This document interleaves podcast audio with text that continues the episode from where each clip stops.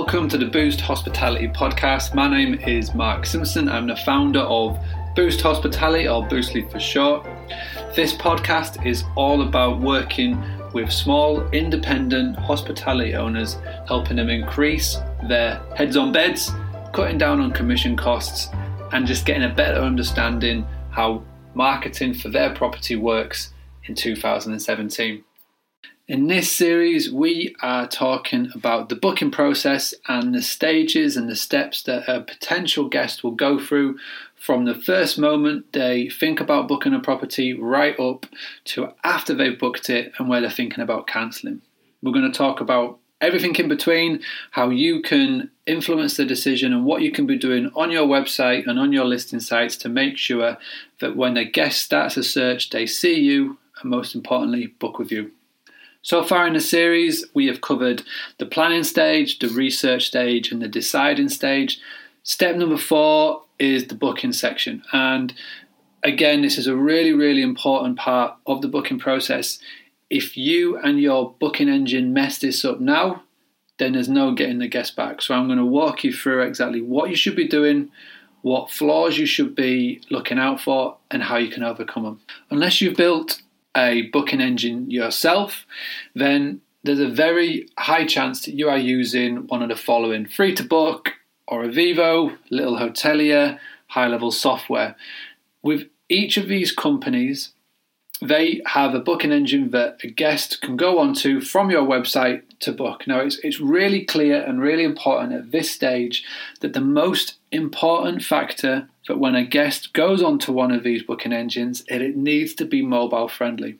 Believe it or not, there are some um, property management uh, systems out there that have a booking engine that isn't um, suitable for mobile devices.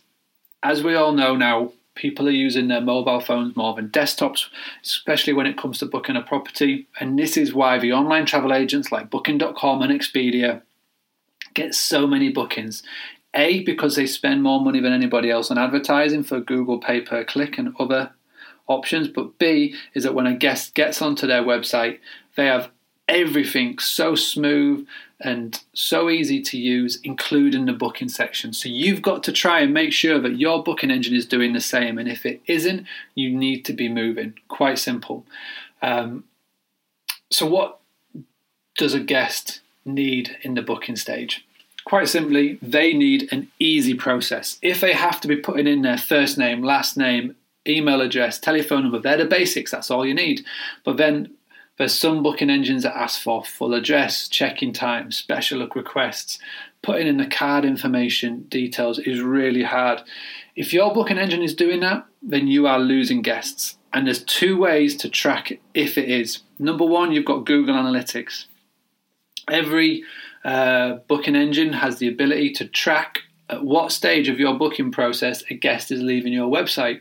So go to your Google Analytics, go to your website, go to behaviors, and it's called Behavior Flow. And it will show you on your website at what stage the guest is leaving your website to go somewhere else, which is really key. And it's and it's really important that you're checking this. Now, if you don't know what Google Analytics is or you've never used it, please get in touch. Um, I can email you uh, my beginner's guide to Google Analytics. It's a video that I created, um, and it's on YouTube, so you can go find it on YouTube as well. If you just type into a search engine, uh, "beginner's guide to Google Analytics Boostly."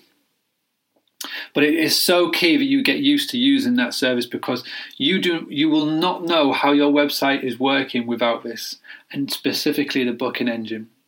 Now, uh, another thing to look out for as well is just to make sure that when a guest does get to the booking stage that it looks right. You know make sure that the room that they're booking is the right room pictures on there. You'll be surprised how many times that happens.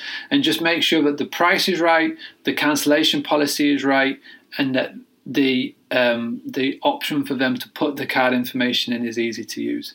If you get this right you'll get the booking.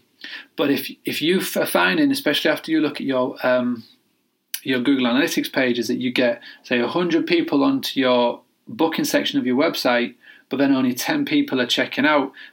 There's a, a high majority of people there who are not completing the booking, and I can pretty much guarantee that they're leaving you to go to booking.com or Expedia to book somewhere else. So please get that right. Uh, if you need any more advice on this section, if you go to boostly.co.uk forward slash blog, go down to the booking process. I have wrote about this in more detail. Uh, you can find all the information there. Again, if you'd like me to send it to you, just email mark at boostly.co.uk and I'll forward everything on to you. Okay, short, sharp, and sweet, but that was episode four of season two of the Boost Hospitality podcast, the booking process. Um, I hope that you can get something from this. It's really important stage as a part of the process. Again, would love your feedback. Uh, would love your reviews. If you head over to iTunes now, uh, um, if you can write some words and, and rate us out of five star, that'd be much appreciated. It's the only way that we will get more people onto these podcasts is by you, the listener. So really do appreciate everybody that has gone out and left a review so far. Uh, please spread the word. Final thing, if you could just text and tell one person about this podcast, that would make my day. Thank you. Thank you for listening to the Boost Hospitality podcast. I've created a free ebook to go alongside this podcast series. To claim your copy, all you need to do is go to boostly.co.uk forward slash podcast two, and that's the number two. And as always, Boostly is spelled B O O S T L Y. My name has been Mark Simpson. Thank you so much for listening. I'd love to hear your feedback. Tweet me at Boostly UK.